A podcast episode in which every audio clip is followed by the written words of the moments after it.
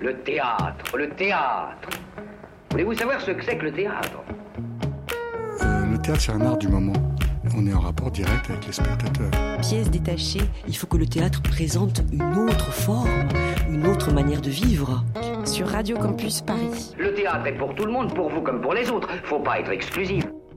Bonsoir à toutes, bonsoir à tous et bienvenue dans Pièce détachée, l'émission consacrée aux arts vivants en Ile-de-France sur Radio Campus Paris. Ce soir, nous avons le plaisir de recevoir Eugène Gebelano pour parler de sa pièce Les Prix de l'Or. En chronique, on vous parlera des Final Cut, joué du 2 septembre au 27 novembre au Théâtre de Belleville, Mes Amis, joué du 4 octobre au 23 novembre au Théâtre Les Déchargeurs, Enfants Sauvages, joué du 14 octobre au 6 novembre au Théâtre Paris-Villette, et des Silence de Falk Richter avec Stanislas Nordi, joué jusqu'au 6 novembre à la MC 93. Pièces détachées, les arts vivants à la radio. Bonjour à vous. Euh, le prix de l'or. Avec un si joli titre, on s'attendait à un spectacle dénonçant les méfaits de la colonisation, à une diatribe contre le luxe, la mode et la grande joaillerie, un plaidoyer en faveur de la préservation des forêts amazoniennes. Rien de tout cela. Déjà la dédicace à mon père en préambule donne le ton. Ce sera intimiste. Et lorsque le metteur en scène déboule au plateau disant je, plus le moindre doute, il vient nous parler de sa vie. L'or, c'est celui des coupes et médailles qu'il récolte enfant en concourant dans des compétitions de danse sportive. Elles y passent toutes, du tango au cha-cha, Kitchasway. Ce sera un florilège de démonstrations live par deux danseurs qui surgissent régulièrement sur scène en guise d'intermède, accordant au récit les pauses nécessaires, l'humour surtout qui permet la confession. Des images d'époque filmées au caméscope par le père complètent le dispositif, dédoublant le fils, ce qu'il était, ce qu'il est devenu. Les images de la gloire, une gloire passée, fanée, factice en regard de cette nouvelle mise en lumière sur un plateau lustré comme un miroir doré. Il nous parle des sacrifices, des efforts, des mesquineries, des illusions, des manigances, des bassesses d'un monde d'adultes qui se joue des enfants. Il nous parle de la vanité de ses victoires pour cacher les turpitudes de sa famille, la dépression de son père, les coups portés sur sa mère, son homosexualité. Intimiste, on vous a dit. Même si un bord de scène intégré au spectacle vient une fois de plus brouiller les pistes, frôlant avec le documentaire. Dans sa forme, le spectacle rappelle By Earth de Thiago Rodriguez, le metteur en scène qui vient parler de lui, de sa famille, cette tentation de produire un spectacle participatif, cette dénonciation des violences, et tenté par le geste artistique d'y apporter une réponse. On souhaite à Jen Jebeleanu le même destin que celui du nouveau directeur du Festival d'Avignon, de l'or payé au prix juste. Bonjour Jeanne, merci d'être avec nous ce soir. Bonjour, ben, merci pour l'invitation. Comment la danse a commencé pour vous? C'est juste en regardant votre frère danser et parce que votre mère vous a inscrit en cours de danse? Euh, c'est comme ça que ça a commencé? Et si c'est le cas, comment euh, la danse sportive est rentrée dans la vie de votre famille Et pourquoi ce type de danse en particulier? Alors oui, comme je le raconte dans le spectacle, donc j'ai commencé euh, vers mes 5 ans. Je suis allé dans une salle de, de sport à Timișoara, ma, ma, ma ville natale. Et c'est vrai, c'était mon frère qui pratiquait la danse euh, avant moi et j'étais dans cette salle en train de regarder euh, les danseurs et, et peu de temps après, j'ai commencé moi aussi à danser. Je sais pas si je l'ai fait par plaisir, je sais pas si je l'ai fait parce que j'ai aimé ça, mais en tout cas, c'était la seule activité que j'avais en dehors de l'école. Et, euh, et, voilà, petit à petit, j'ai commencé à aller en compétition et puis après, il y a une longue l'expérience de vie qui s'est déroulée pendant plus de dix ans où j'étais euh, euh, danseur de haut niveau. Et voilà, oui, je crois que cette danse sportive est apparue dans la vie de ma famille un peu par hasard. En même temps, euh, c'est apparu après la Révolution, donc en 91. C'est la fédération roumaine de danse sportive qui a euh, commencé à exister et nous avons quelques années après, euh, juste après la révolution, commencé à pratiquer ce sport. Je crois que c'était pas innocent d'avoir commencé une activité comme ça après une dictature de plusieurs années en Roumanie et donc ça ça a intrigué, je, je, crois, les gens. Ça voulait aussi raconter quelque chose sur le corps, sur la liberté du corps, sur euh, la possibilité de voyager, de rencontrer d'autres gens, d'autres territoires, d'autres langues. Et du coup, euh, comme tous les autres sports, euh, peut-être ça, ça permettait de, de, sortir un peu de, de ce monde qui était assez enfermé à l'époque dans ce pays-là. Et vraiment pour ma famille, je crois ma mère, elle adorait danser, mais elle n'avait jamais pratiqué vraiment comme un sport de, haut niveau. Et puis, je crois que comme, comme dans la présentation euh, très bien euh, faite, c'est une danse qui mélange un peu le kitsch, le glamour. Et je crois que oui, c'était un, un rêve comme ça d'un ailleurs. Et et puis oui, c'était un hasard, comme je disais, parce que il y avait juste à côté de chez nous, c'est comme ça que tout a commencé, juste à côté de chez nous, de là où on vivait, euh, ma famille et moi, euh, un professeur de danse sportive, un ancien danseur classique, euh, enfin de danse classique, qui, qui avait ouvert un club de danse sportive qui était inspiré par la danse de salon. Et voilà, tout a commencé par là, en sachant que au départ, la danse sportive, même en Roumanie, était une discipline très très très minoritaire. Aujourd'hui, ce n'est plus trop le cas. Moi, j'ai, je me suis posé une question parce que lors du bord de scène intégré au spectacle, euh, lorsque nous sommes venus, euh, Camilla et moi, une question posée par un spectateur m'a semblé indiquer euh, une certaine confusion de la part de ce spectateur. Il avait reçu le spectacle comme un spectacle de danse, comme un spectacle de danse contemporaine. Est-ce que vous jouez avec cette confusion? Est-ce que c'est utile pour vous, pour votre propos, pour la pièce, qu'il y ait une confusion entre une compétition de danse sportive et un spectacle de danse contemporaine Alors, de la danse contemporaine, ce n'est pas du tout. Oui, oui, clairement, mais, les gens le reçoivent quand même comme ça. Il y a une espèce de... Ils viennent voir un spectacle de danse.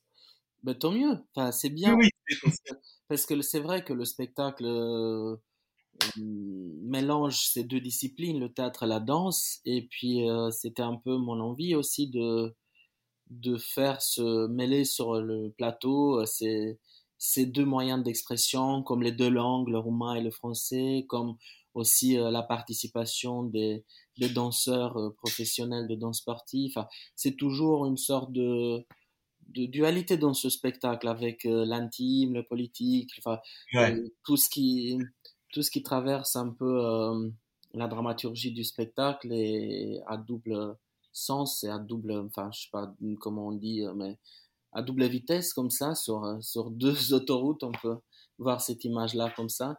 Mais, mais c'est principalement, je dirais, un spectacle de théâtre parce qu'on se retrouve dans une histoire euh, racontée dans un théâtre confessionnel, je sais pas, témoignage, peut-être documentaire aussi, comme comme vous disiez, même si je ne suis pas trop dans, cette démarche du théâtre documentaire, mais en tout cas, oui, c'est inspiré de, de, ma vie, de mon passé, et du coup, c'est un spectacle de théâtre parce que euh, ça raconte une narration un peu, on peut dire même euh, classique d'un point de vue euh, dramaturgique, et puis après, avec l'insertion de la danse sportive et des moments dansés, il y a forcément une dimension danse dans ce projet. Mhm. Et moi, je serais content, en fait, si ce spectacle soit vu, programmé, euh, et je sais pas,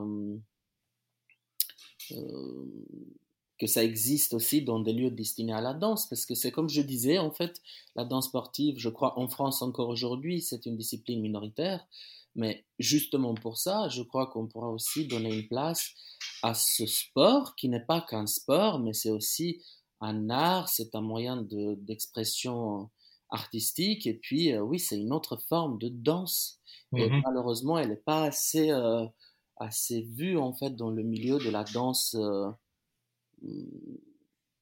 disons, contemporaine dans un sens large, pas de la discipline de la danse contemporaine, mais de la danse contemporaine comme paysage. oui. Spectacle vivant, oui. Et on dirait que la danse sportive est strictement liée au rapport que vous avez avec votre père. J'ai l'impression que l'esprit des compétitions véhiculées dans la danse sportive est d'autant plus violent pour vous, enfant et jeunes, car vous semblez gagner ces compétitions pour essayer de rétablir un équilibre familial qui la dépression de votre père met constamment en danger. Oui, tout à fait. En fait, c'est la danse sportive était pour moi et pour ma famille, je crois, un, exutoire. C'était aussi une façon de se s'inventer euh, un, euh,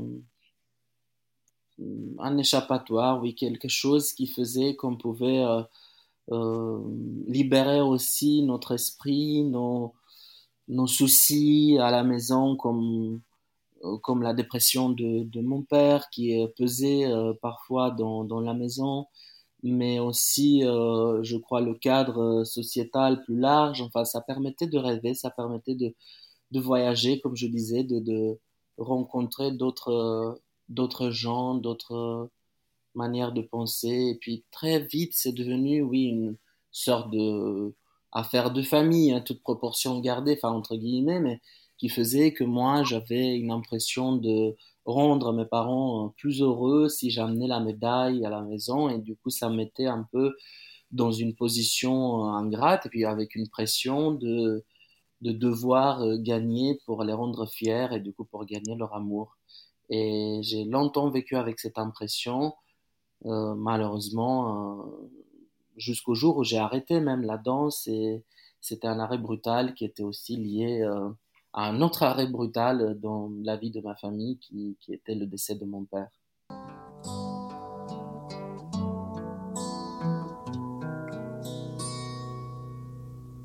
Feelings,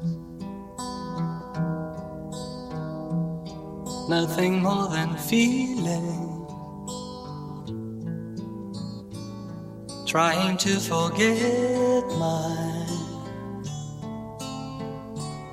feelings of love.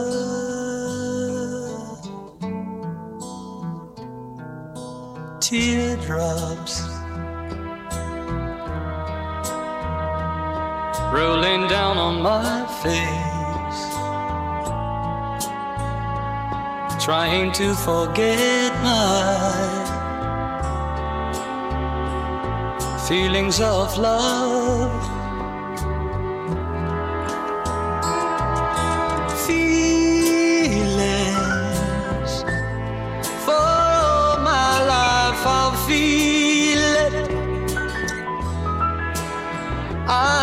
Wish I've never met you, girl. You'll never come again. again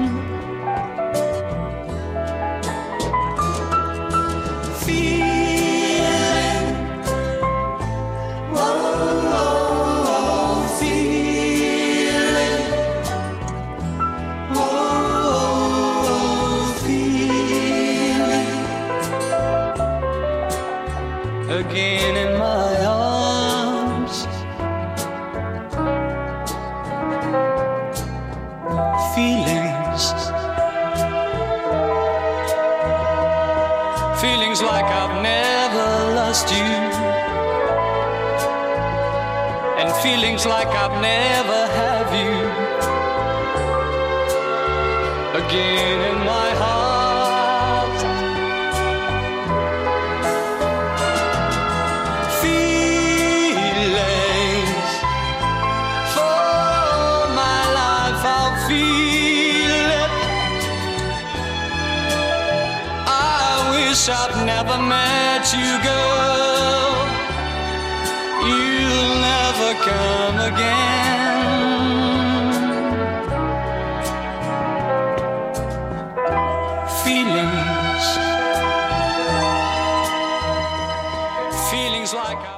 Morceau de la soirée Feeling de Maurice Albert. Nous sommes toujours en compagnie de Eugène Gebelayon pour parler de la pièce Le prix de l'or. Est-ce que maintenant vous êtes libéré de ce désir d'être toujours le meilleur dans votre vie et artistiquement? Je, pose la question parce qu'on sent qu'il y a, il y a quand même, il y a une libération qui a eu lieu. Est-ce que l'exigence dont vous faites preuve quand même dans vos productions n'est pas une résurgence de cet esprit de compétition? Ah, c'est très beau dit, c'est très bien dit comme ça, ça me plaît. Euh, oui, tout à fait. Ouais, je préfère ça, penser comme ça. Euh, j'essaye, je travaille pour euh, me, débarrasser complètement de, de cette idée de compétition et de, de cette course pour, pour amener le trophée à la maison.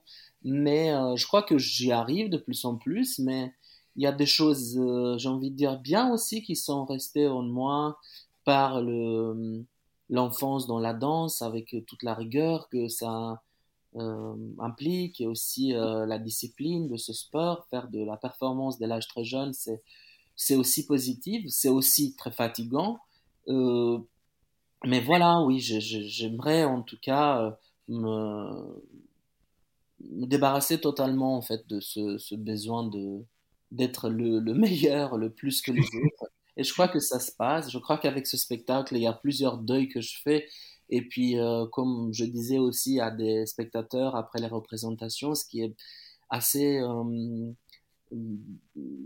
étrange finalement avec cette histoire, avec ce spectacle, c'est qu'à la fin de chaque représentation, je ne me sens pas lourd, je me sens plus léger, j'ai l'impression d'avoir déposé euh, mes bagages, quelque chose de, de mon passé, euh, une lourdeur sur mes épaules, là sur le plateau, en ayant euh, essayé de comprendre quelque chose sur ce qui s'est passé, sans rancune, mais plutôt avec une nostalgie, et puis aussi en gardant les beaux souvenirs, et puis euh, de retrouver surtout, et je crois que c'est d'abord ma réussite avec ce projet, surtout de retrouver le plaisir de la danse, et qui ne soit pas connecté à l'idée de, de, la compétition, du concours, de, de sur le podium. Donc voilà, c'est, c'est mon but principal. C'était aussi euh, une réconciliation avec la danse et puis finalement avec euh, une découverte de moi-même au-delà de, de l'étiquette et de, du diplôme qu'on peut recevoir. Quand vous avez parlé de la durée du spectacle à votre mère, une heure, elle vous a dit oui, c'est bien, n'embête pas trop les gens avec tes histoires. Pourquoi, Eugène, avez-vous choisi de parler de vous-même? Et qu'en pensez-vous de l'autofiction? L'autofiction n'est pas finalement un prolongement d'un monde où les êtres sont en compétition pour affirmer, pour affirmer leur personne, à votre avis? Alors, je ne pensais pas à faire ce projet. C'est un peu un projet qui est venu à moi. Après, évidemment, que le fait qu'il est aujourd'hui euh, euh, réel, concret, euh, c'est dû aussi à, à l'envie de le faire, mais c'était une, une somme de circonstances. au départ, c'est le théâtre de Bucarest, Réplique le Centre pour le théâtre éducationnel de Roumanie, qui m'avait proposé une carte blanche et comme j'ai envie de développer un projet de cinéma à partir d'une histoire plutôt fictive qui ne serait pas la mienne, euh, mais dans ce monde de la danse sportive euh, encore, mhm. je pensais que euh, un projet qui qui me permettrait de me reconnecter à ce monde-là, creuser un peu dans mon intimité, dans, mon, dans ma vulnérabilité, dans mon parcours, ça aiderait pour, euh, pour développer le projet du cinéma. Et au départ, je le pensais un peu euh, dans un sens comme ça de rentabilité de projet.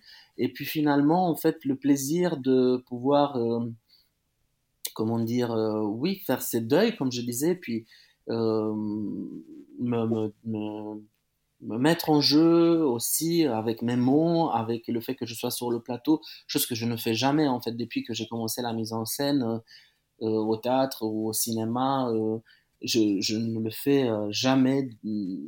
Je, je, ne suis jamais sur le plateau et j'écris très très rarement pour mes spectacles. Donc là, je trouvais que c'était une nécessité de le faire comme un geste d'honnêteté. Puis surtout aussi parce que dans mon théâtre en général, j'essaye de travailler avec les acteurs pour trouver cet endroit de vulnérabilité, de, mise en danger, euh, avec toute l'attention et la vigilance que qu'on peut avoir. Mais comme j'adore ça, j'adore travailler avec des, des, points sensibles dans l'être humain, j'avais besoin aussi de me mettre moi-même à cet endroit de vulnérabilité pour ensuite pouvoir demander aux acteurs ou aux spectateurs de, de retrouver leur propre point de, de, vulnérabilité, de fragilité. Et du coup, euh, après cette euh, rencontre avec le théâtre de Bucarest, comme je disais, il y a aussi une autre rencontre avec Caroline Marciac, la directrice de Théâtre Ouvert, qui euh, s'est passée de façon complètement organique, où je n'avais pas frappé à la porte pour proposer un projet, mais c'est surtout dans une rencontre euh, quand j'étais à Théâtre Ouvert en travaillant avec des étudiants de, l'école de Bordeaux, euh, elle m'avait demandé quels sont mes prochains projets euh, en Roumanie. Je lui ai parlé de celui-ci et elle était intéressée. Elle m'a dit Ah, c'est, c'est intriguant. Quand est-ce que tu le joues en France aussi, ce spectacle? Je dit Je sais pas, quand, quand, quand, tu veux, Caroline. Et du coup, c'était euh, euh, aussi très simple de, de, se lancer sur ce projet pour la version française aussi parce que rien n'était forcé, rien n'était dans le volontarisme, dans l'acharnement. Et finalement, pourquoi pas, en fait, euh, raconter aussi sa vie sur, euh, sur scène, même si ça m'a beaucoup questionné pendant le processus de travail, parce que, évidemment, je me, je me posais des, des questions sur euh, comment ne pas arriver à faire une psychanalyse sur la scène, comment ne pas être dans une victimisation de soi-même, dans une plainte de ce qui s'est passé dans le passé. J'espère que ce n'est pas le cas. J'ai essayé de faire au mieux pour euh, trouver aussi euh, de l'humour et puis surtout donner cette envie de danser. Et puis, oui, avec euh, des messages et une critique sur, sur la société d'aujourd'hui et puis avec une, une, mise en garde des, des, problématiques que le sport de très haut niveau peut euh, provoquer euh, comme difficulté, pression euh, pour les enfants et adolescents et aussi dans leur entourage, tout simplement, dans des familles. Et voilà. Alors, moi, je, je crois qu'aujourd'hui, ce spectacle est plutôt un geste qui, justement, me fait sortir de, de tout, tout comparaison aux autres aux autres artistes, euh, même à moi-même et à mon travail jusqu'ici, parce que je n'ai pas pensé ce projet ni en tant qu'auteur euh, euh, à écrire et à découvrir une langue particulière et, à faire une dramaturgie sans faute, ni en tant que metteur en scène de trouver les outils nécessaires pour que la conception, le concept et la vision de mise en scène soit à son meilleur, euh, je sais pas, euh, endroit d'imagination et de référence et d'intelligence et tout ça. Vraiment, j'ai tout fait pour garder l'honnêteté dans ce projet. Et je me suis laissé guider par ça et par ce besoin de tourner une page de ma vie. J'aimerais bien parler effectivement de cette question d'honnêteté parce que euh, dans tous les, tous les questionnements que vous vous êtes posés euh, dans la hum, construction, dans les processus d'écriture de ces spectacles, vous parlez donc souvent de votre mère et j'aime bien cette euh, figure qui, qui est à côté de vous et que vous évoquez. Et donc pendant l'écriture, le spectacle, vous avez senti, vous dites dans le spectacle, vous avez senti l'exigence morale de demander à votre mère la permission de raconter certaines choses de votre vie de famille. Et finalement, elle n'a pas trouvé votre texte problématique. Vous avez fait quoi dans les cas contraires Avez-vous pensé éventuellement, en parlant d'honnêteté, euh, dans cette éventualité, à mélanger les vrais et les faux dans votre histoire, dans cette histoire? Non, je l'aurais pas fait. Je l'aurais pas fait parce que j'aurais eu une sensation de trahison envers moi-même déjà. Et c'était pas le, le, projet du départ. Et puis, euh, moi, j'ai envie aujourd'hui de me dire aussi que on est, on est au service de notre art, mais l'art doit être aussi à, euh, à notre service aussi en tant qu'être humain. Mm-hmm. Donc, euh, moi, je, je crois que c'est important aussi de préserver une sorte de décence et de, de, pudeur et de tendresse aussi dans ce qu'on est en train de faire sur une scène ou à l'écran, même si euh, on a des choses à dénoncer, à critiquer ou à questionner. Et donc c'est sûr que j'aurais gardé euh, que la vérité de mon propos, ou en tout cas celle de ma perception sur mon histoire et mon passé. Euh, votre monologue, il est rythmé par les interventions dansées de Stéphane Grigore et Laura Grigore.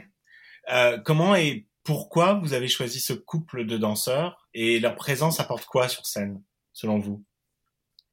J'ai choisi ces danseurs euh, grâce à mon frère, qui est entraîneur encore aujourd'hui de danse sportive en Roumanie et qui me, me les a conseillés quand je lui ai parlé du projet que j'ai envie de de faire euh, un spectacle sur la danse sportive. Et, et pour moi, leur présence amène euh, beaucoup dans, dans la conception du spectacle parce que à la fois ça permet de voir concrètement de quoi il s'agit dans cette discipline et puis aussi d'entendre d'autres euh, histoires, d'autres opinions, d'autres vécus dans le monde de la danse et que justement ça se réduit pas à une histoire isolée qui est la mienne et ne pas faire un truc complètement euh, égocentré euh, sur euh, sur une façon de voir les choses.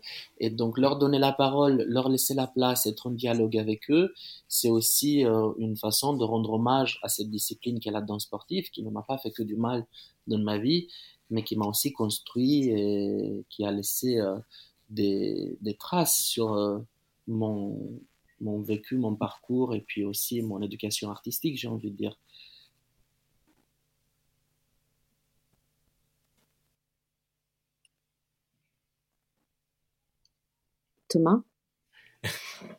Euh, Est-ce que finalement votre spectacle n'est pas une dénonciation tout en finesse du patriarcat? Je, m'explique. Dire que la compétition, ça se fait au profit euh, d'efforts et de sacrifices, c'est un peu enfoncer une porte ouverte. Serena Williams pourrait dire la même chose votre spectacle, moi, il me semble, va beaucoup plus loin. C'est l'idée même de compétition qui est en jeu. L'idée même qu'il faudrait se battre pour récolter de l'amour qui est interrogée. Et en ce sens, j'ai le sentiment que vous mettez à mal le modèle, le modèle même de la société occidentale.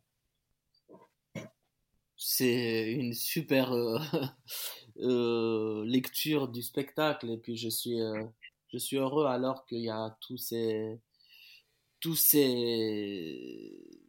ces thématiques euh, qui, qui, sont abordées, qui sont lisibles et qui, euh, qui existent autour de mon histoire intime, parce que c'est vrai, en fait, euh, le but de ce projet aussi, ce n'est pas que réussir à tourner une page, comme je disais, mais c'est aussi faire du théâtre un art essentiel qui raconte quelque chose de, de nécessaire sur la société et puis sur les choses qui nous dérangent dans, dans ce système en fait qui, euh, comme, euh, comme, comme vous le disiez, c'est encore conduit par, par des systèmes de valeurs qui ne sont pas forcément euh, les meilleurs. Et donc, oui, c'est pour ça d'ailleurs, et ça rejoint la question d'avant, c'est pour ça aussi d'ailleurs que j'ai voulu que Laura, par exemple, soit présente aussi dans ce spectacle pour amener aussi une une position et une opinion du point de vue de, de la femme et de, du rôle de la femme dans ces disciplines, mais aussi dans,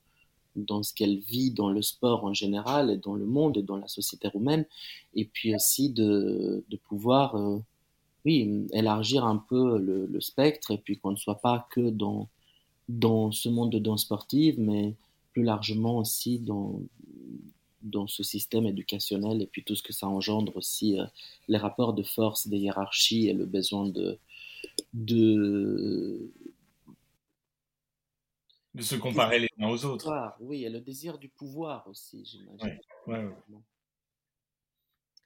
Merci beaucoup, Eugène Jebellarnou, pour euh, cette interview. Merci beaucoup pour ce spectacle. Merci, merci à vous. Pour... Merci. Merci, merci Eugène. Bonne.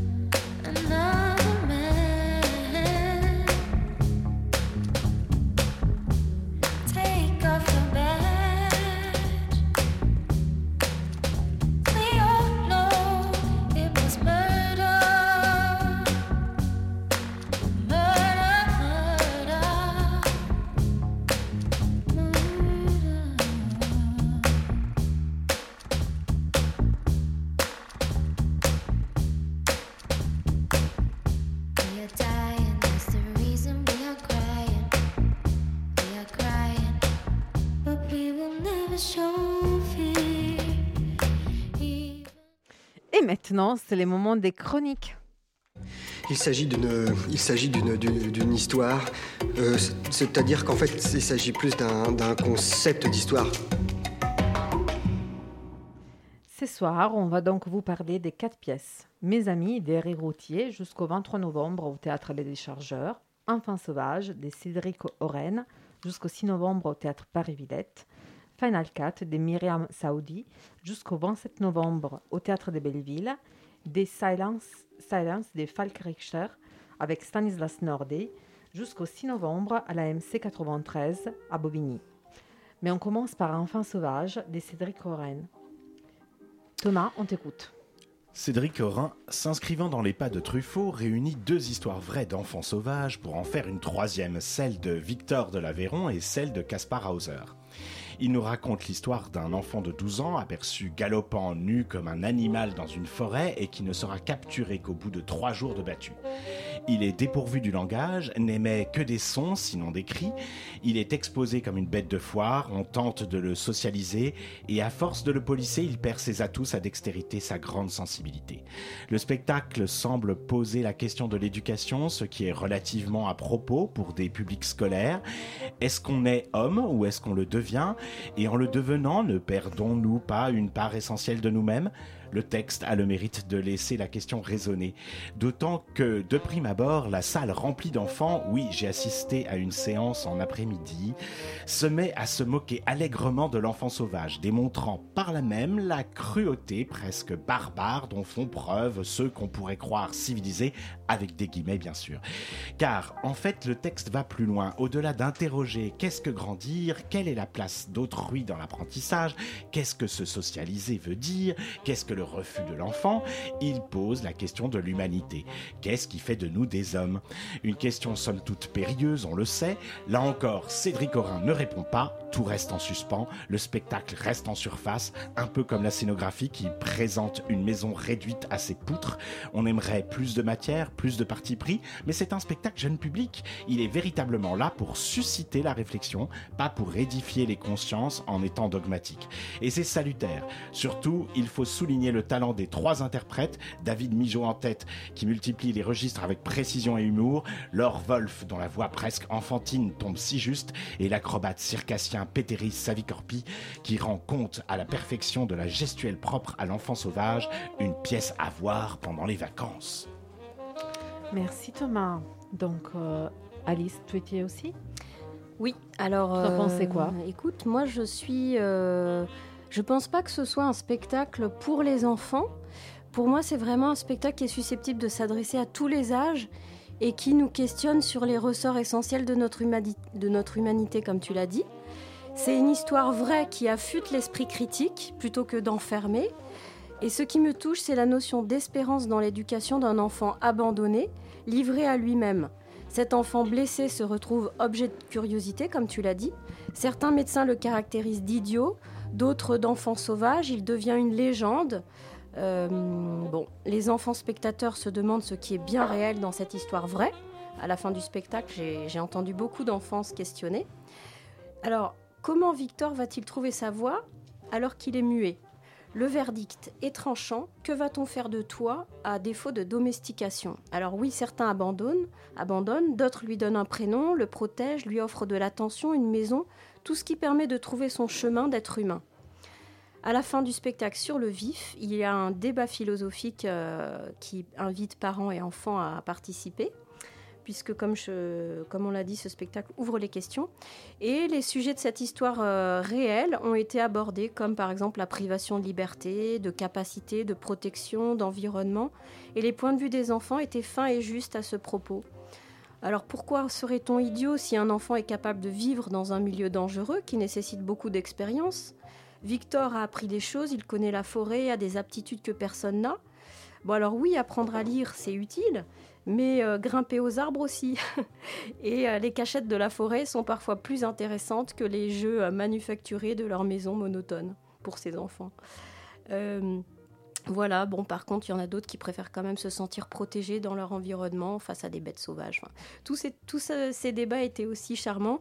Et au lieu de faire des enfants des singes savants, je me dis en sortant qu'on ferait bien en faire, qu'on ferait bien de songer à leur ensauvagement. Haha. Merci Alice.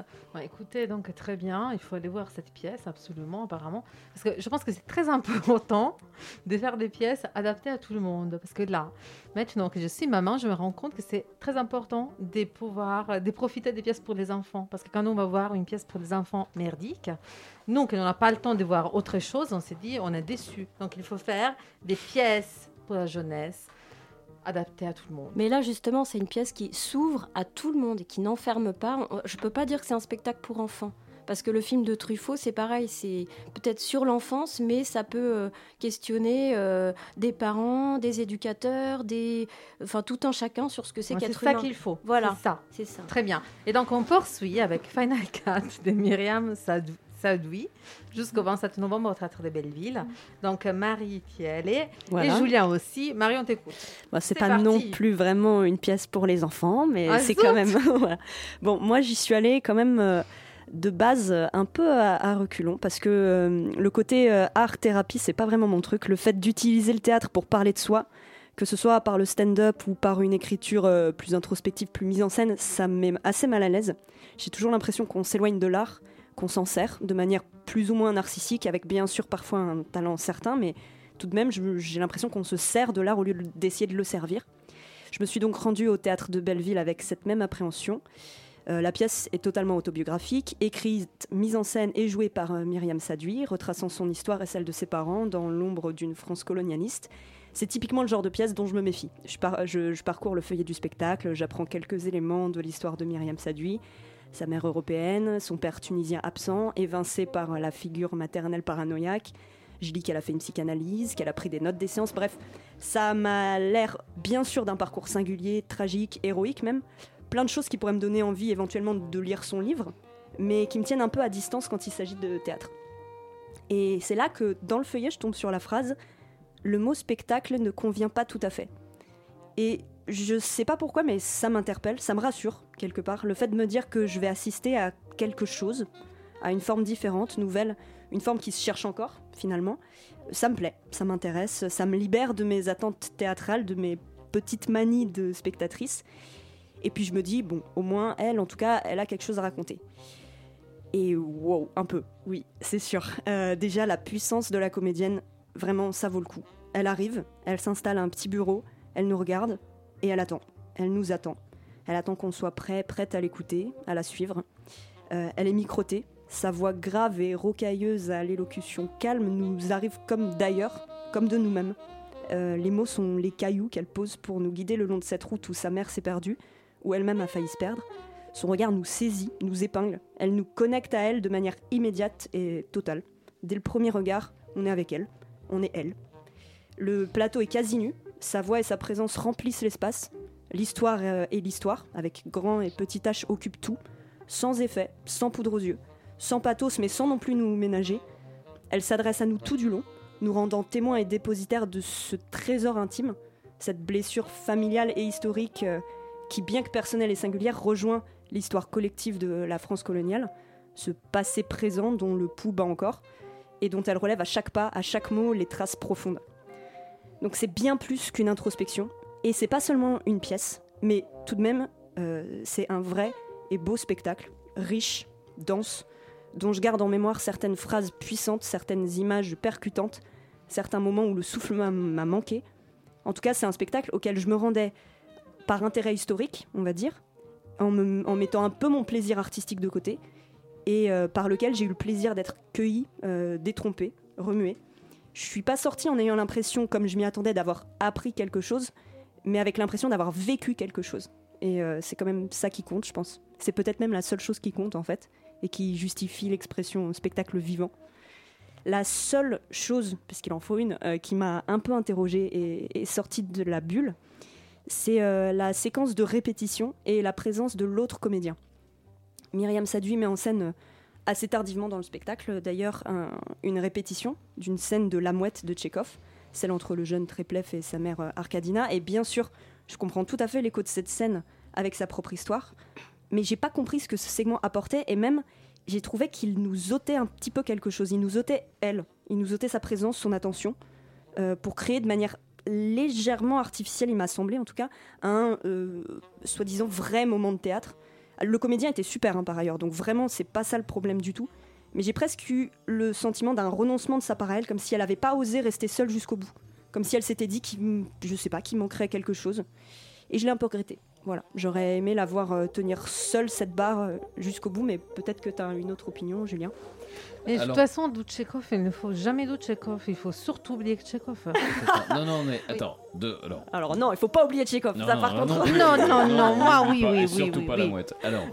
Non, Je non, suis mais. avec toi, Camilla. Ouais, Non, non. basta, ça suffit. Non, ça suffit, c'est- vieux. On ne veut plus. Non, mais le problème, c'est Tchekhov parle français. Ah, Bon. c'est peut-être ça. Alors. Mais le- même pour la- la par les présence- Italiens, c'est Bon, pas si- terrible. Julien, vas-y, Bon, Julien, fais-toi à Si toi, à toi. le débat par ailleurs, hein, mais on peut peut-être continuer. Pardon, pardon. Alors, euh, la présence du, de l'autre comédien, oui, je- en, en tant que tel, je suis pas sûr effectivement qu'elle apporte forcément grand-chose. Alors, ce passage-là de répétition, pour moi, il, il sert quand même à nous dire quelque part que oui, c'est son histoire, c'est sa vie, mais ça reste du théâtre.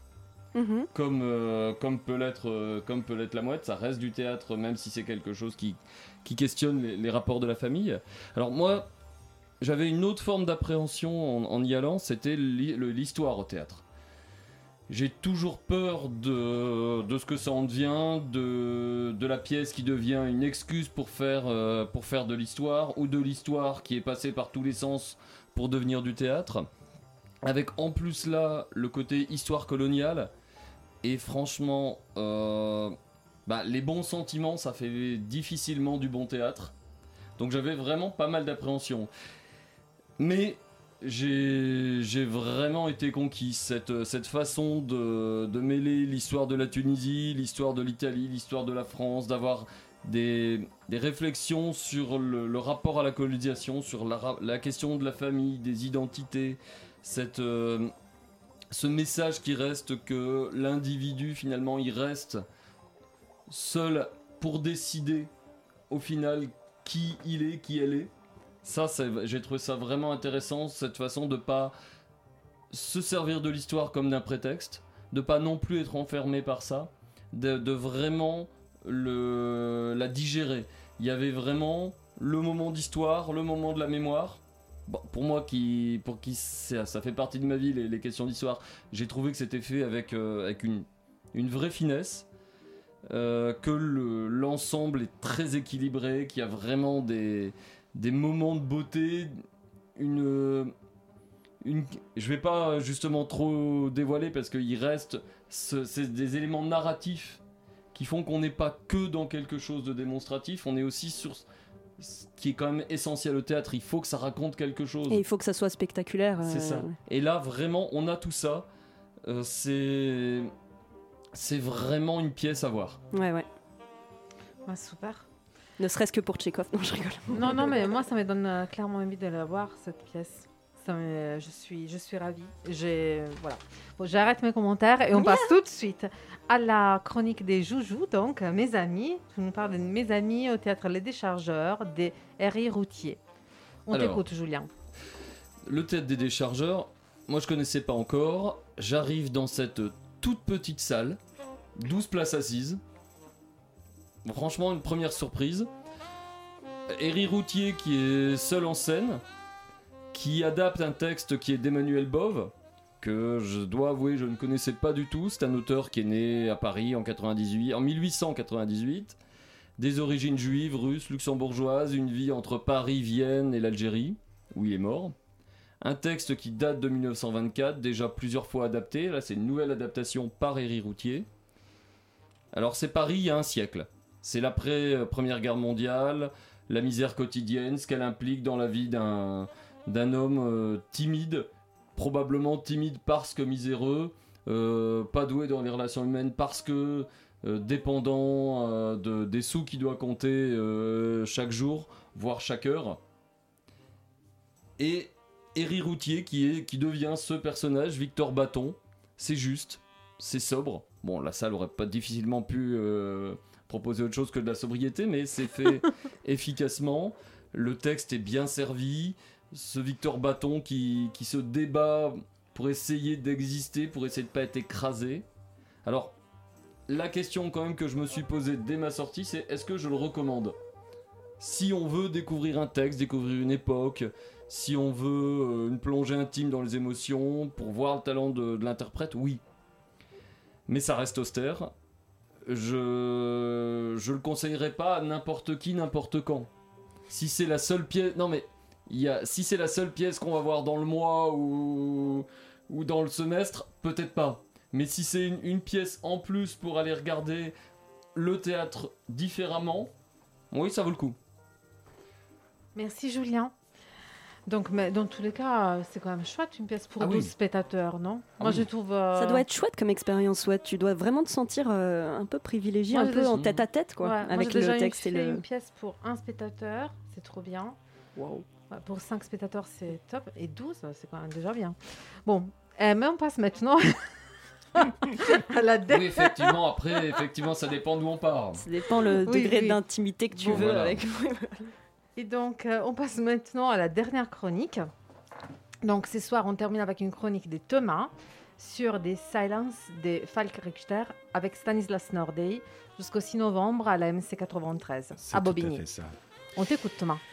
The Silence, c'est la digne suite de Je suis Fassbinder, où déjà Stanislas Nordet se prenait pour Nordet lui-même, se prenant pour le cinéaste allemand.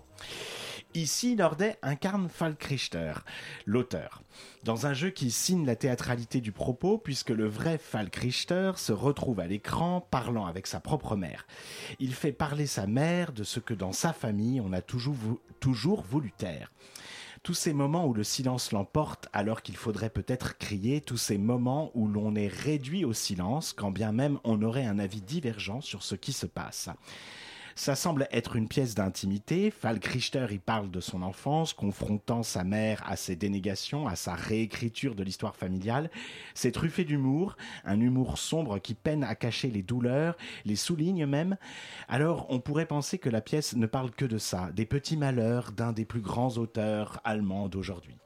Mais cette incursion dans l'intimité la plus triviale n'est qu'un moyen détourné pour nous parler de nous, de, la situation politique dans laquelle nous sommes. Lorsque la mère de Richter lui assène que son enfance a été radieuse, elle n'est pas différente des responsables politiques qui nous présentent toujours leurs décisions comme sans alternative, limitant ainsi notre capacité à réagir. Lorsque Richter évoque le jour où il s'est fait tabasser dans la rue et que personne n'est venu lui porter secours, il ne parle pas de la condition des homosexuels, il nous met face à nos lâchetés quotidiennes, ces moments où l'on décide de ne pas agir. Richter ne parle pas de son histoire, il parle de notre histoire, de combien nous semblons bloqués dans notre passé, condamnés à le répéter, incapables d'inventer un avenir. D'ailleurs, son histoire, on n'est même pas sûr que ce soit la sienne, s'il n'est pas en train de faire de la fiction maquillée de réalité. Et tout ça porté par un Stanislas Nordet seul en scène, avec sa diction au couteau si particulière, taillée à la serpe, quand Richter, à l'écran, semble tout en rondeur. C'est magistral, un grand moment de théâtre, nécessaire surtout dans les temps troublés que nous vivons, pour mieux voir où nous en sommes, car chaque épisode éclaire, pardon, une facette de notre époque, comme ce père qui meurt sans qu'on se soit réconcilié avec lui, et le cadavre du patriarcat nous empêche toujours de revenir dans la maison, nous reléguant au jardin. Ici, rien n'est au premier degré, c'est un miroir qu'on nous tend, à nous d'ouvrir les yeux. Merci Thomas. Alors, ce soir, on vous a également parlé d'Enfants sauvages de Cédric Oran jusqu'au 6 novembre au Théâtre Paris-Villette, Mes amis des Herri Routier jusqu'au 23 novembre au Théâtre Les Déchargeurs, Final Cut de Myriam Saoudi jusqu'au 27 Sadoui. Jusqu'au 27 no- Merci Marie. Oui, jusqu'au puis s'il y a 27 une novembre. pièce où le don de l'auteur est importante, c'est celle-ci. Donc, on, on l'aurait dit, Myriam Sa- Sadoui. C'est ça. Jusqu'au Ou 27 Sadawi. novembre, au Sadawi, euh, voilà. Jusqu'au 27 novembre, au Théâtre des Bellevilles. À l'invité, nous avons reçu à distance Eugène Jebelanou pour parler de son spectacle Les Prix de l'Or. Cette émission a été préparée et présentée par Camilla Pizzichillo avec la complicité de Thomas Adam Gar- Gar- Garnin. Désolée, j'ai un peu de mal avec les noms ce soir. Thomas Adam Garnin. Thomas Adam m'a- Garnin, Un jour, tu m'as dit un truc qu'il faut laisser rappeler pour dire ton nom, ton nom de famille. Non, On s'en fiche. Adam Garnin, euh, Julien Honte, Marie Benatti, Alice Valla est réalisé par Chacha et Loulou. Voilà, là c'est plus simple. à très bientôt sur Radio Campus Paris. Nous, on vous donne rendez-vous au 28 novembre à 20h. Bonsoir à toutes et à tous. À bientôt. À Bisous. bientôt. Au Salut. revoir.